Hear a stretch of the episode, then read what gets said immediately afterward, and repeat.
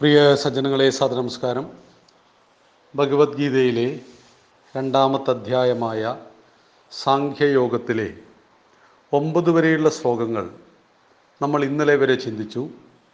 ഇന്ന് നമുക്ക് പത്താമത്തെ ശ്ലോകത്തെക്കുറിച്ചാണ് പഠിക്കാനുള്ളത്. പത്താമത്തെ ശ്ലോകം ഇങ്ങനെയാണ്. തമുവാച ഋഷികേശ പ്രഹസന്നിവ ഭാരത. സേനയോരുഭയോർമധ്യേ വിഷീദന്തമിതം വചഹ ഇതിന്റെ അർത്ഥം ഹേ ഭാരത അല്ലയോ ഭാരത. ധൃതരാഷ്ട്ര മഹാരാജാവിനെയാണ് അവിടെ അഭിസംബോധന ചെയ്യുന്നത്.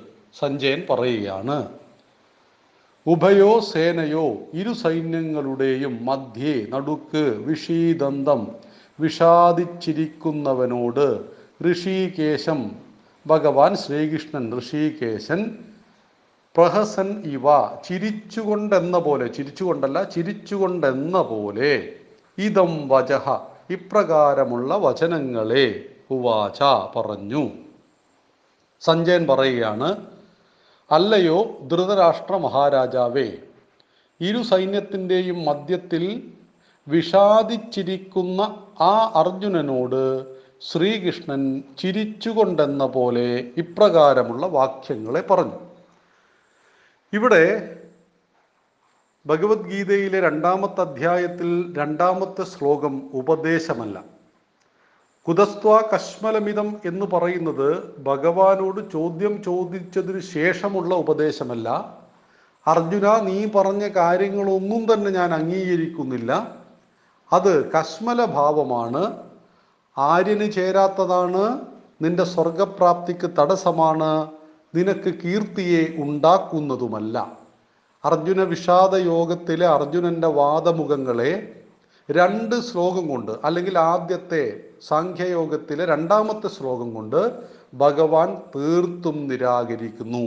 എന്നിട്ട് മൂന്നാമത്തെ ശ്ലോകത്തിൽ എന്താ പറഞ്ഞത്? ക്ലൈബ്യം മാസ്മഗമ പാർത്ത നൈതത്തൈയുപപദ്ധ്യതേ ക്ഷുദ്രം ഹൃദയ ദൗർബല്യം തെക്തോ തിഷ്ടപരം തപ.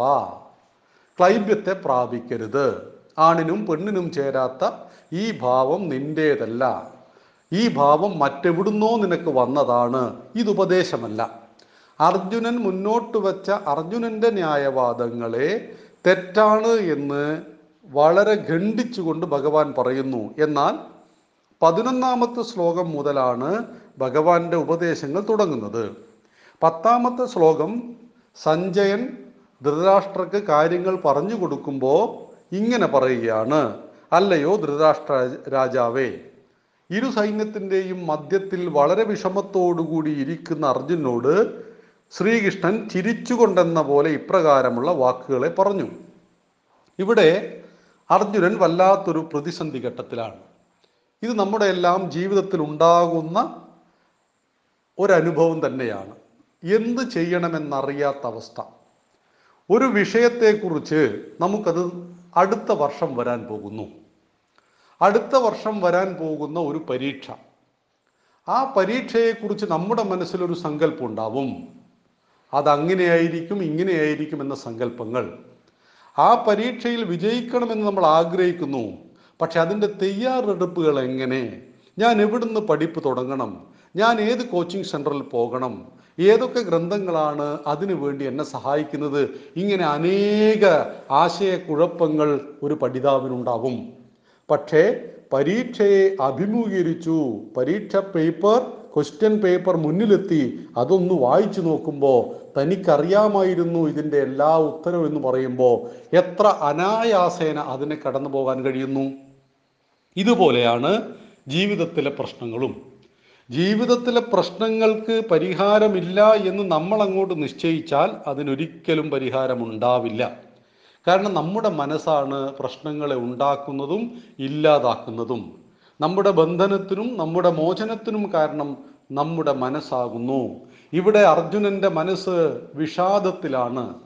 അർജുനൻ ധർമ്മസമൂഢനായിരിക്കുന്നു. ധർമ്മമേത്? അധർമ്മമേത്? എന്ന് തിരിച്ചർ തിരിച്ചറിയാത്തവനായി മാറിയിട്ടുണ്ട്.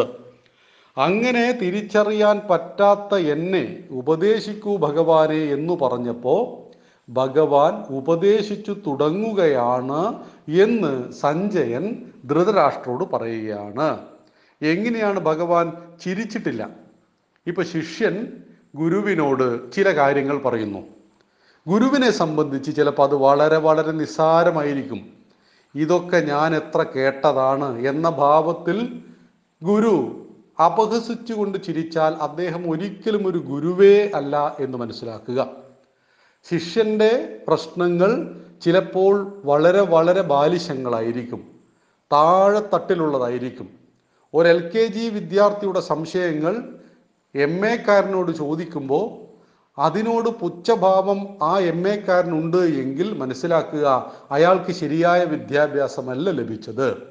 അയാൾ കടന്നു വന്ന ഒന്നാം ക്ലാസ്സിലും രണ്ടാം ക്ലാസ്സിലും ഒക്കെയുള്ള പാഠങ്ങൾ ഇപ്പോഴുള്ള കുട്ടികൾ പഠിക്കുമ്പോൾ അവർക്ക് വരുന്ന ആശയക്കുഴപ്പങ്ങൾ വളരെ നിസ്സാരമായിട്ട് ഈ പതിനേഴാം ക്ലാസ്സിൽ പഠിക്കുന്ന ആൾക്ക് തോന്നുന്നത് അദ്ദേഹത്തിന് ശരിയായ അറിവില്ലാത്തത് കൊണ്ടാണ് എന്ന് മനസ്സിലാക്കുക. ഇവിടെ ഭഗവാൻ എന്താണ് ചെയ്തത്?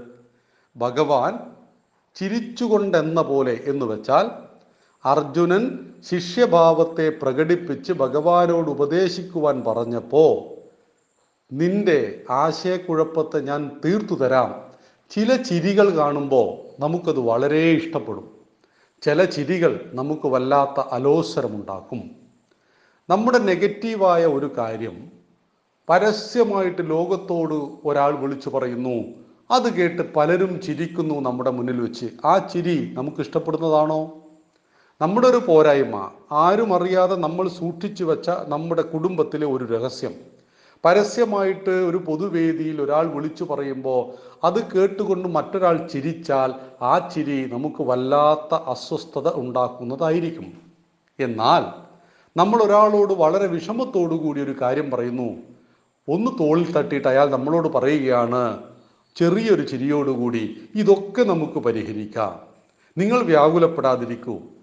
പരിഹാരമില്ലാത്ത എന്ത് പ്രശ്നമാണ് ഈ ഭൂമിയിലുള്ളത് എന്ന് പുഞ്ചിരിച്ചുകൊണ്ട് നമ്മളോട് പറയുമ്പോൾ ആ ചിരി എന്തെന്നില്ലാത്ത ഒരാശ്വാസം നമ്മുടെ മനസ്സിന് നൽകുന്നു. ഇതേ ചിരിയാണ് ഭഗവാൻ അർജുന് നേരെ ചിരിക്കുന്നത്. അർജുന നീ വന്നുപെട്ടിരിക്കുന്ന പ്രതിസന്ധിയെക്കുറിച്ച് എനിക്കറിയാം. അവിടെ നീ ചെയ്യേണ്ട ധർമ്മമേത് എന്ന് നിനക്ക് ഞാൻ പറഞ്ഞു തരാം.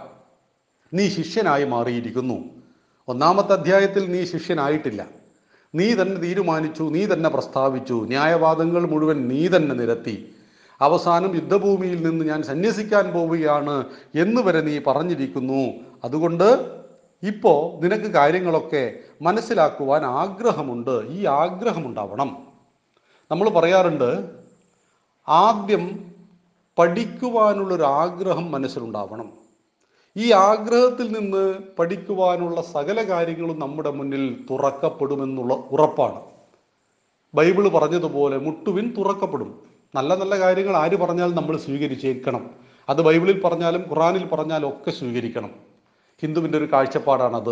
എപ്പോഴും ഹിന്ദുവിന്റെ ആചാര്യന്മാർ പ്രാർത്ഥിച്ചത് ഇങ്ങനെയാണ് ഏതെല്ലാം കാലഘട്ടത്തിൽ ഏതെല്ലാം ദേശത്ത് നമ്മെ ഉയർത്തുന്ന തത്വചിന്തകൾ ഉണ്ടായിട്ടുണ്ടോ? അതെല്ലാം എന്റെ മണ്ണിലേക്ക് വന്നുകൊള്ളട്ടെ പ്രവഹിക്കട്ടെ എന്ന്. ഏതെല്ലാം ദേശത്ത് ഏതെല്ലാം കാലഘട്ടത്തിൽ മനുഷ്യരെ താഴ്ത്തുന്നത് ഉണ്ടായിട്ടുണ്ടോ? അതൊന്നും ഞങ്ങൾക്ക് സ്വീകാര്യവുമല്ല എന്ന്. അപ്പൊ നന്മ ആര് പറഞ്ഞാലും നമുക്ക് സ്വീകരിക്കാം. ഇവിടെ അർജുനൻ ആഗ്രഹമുണ്ടായിരിക്കുന്നു തനിക്ക് ഉയരണം തനിക്ക് തന്റെ ധർമ്മത്തെ തിരിച്ചറിയണം. അവിടെ ഭഗവാന്റെ മുന്നിൽ ശിഷ്യഭാവത്തെ പ്രകടിപ്പിച്ചുകൊണ്ട് എന്നെ ഉപദേശിക്കൂ എന്നു പറയുന്ന അർജുനനെ കുറിച്ചാണ് ധൃതരാഷ്ട്ര മഹാരാജാവിനോട് സഞ്ജയൻ വ്യക്തമാക്കുന്നത്. അതിനുശേഷം പതിനൊന്നാമത്തെ ശ്ലോകം മുതലാണ് നമുക്ക് ശരിയായിട്ട് ഭഗവത്ഗീത പഠിക്കുവാനുള്ളത്. ഭഗവാന്റെ ഉപദേശങ്ങളെ ആരംഭിക്കുകയാണ് ഭഗവാൻ. വ്യത്യസ്തമായ വിഷയങ്ങളെക്കുറിച്ചുള്ള സമഗ്രമായ വിവരണമാണ് ഭഗവത്ഗീത. അർജുനനുണ്ടാകുന്ന സംശയങ്ങൾ ഇനിയങ്ങോട്ട് വരാൻ പോകുന്നത്? നമ്മുടെ എല്ലാം ദൈനംദിന ജീവിതത്തിൽ ഉണ്ടാകുന്ന അനേകം പ്രശ്നങ്ങൾക്കുള്ള പരിഹാരമായിട്ടാണ് ഭഗവത്ഗീത. അല്ലാതെ ഒരുപാട് ആളുകളെ കൊന്ന പ്രത്യയശാസ്ത്രം ഉപദേശിച്ചതൊന്നുമല്ലത്. അതെന്താണ് എന്ന് താമസിയാതെ നമുക്ക് പഠിക്കാവുന്നതാണ്. നന്ദി നമസ്കാരം. വന്ദേ മാതരം.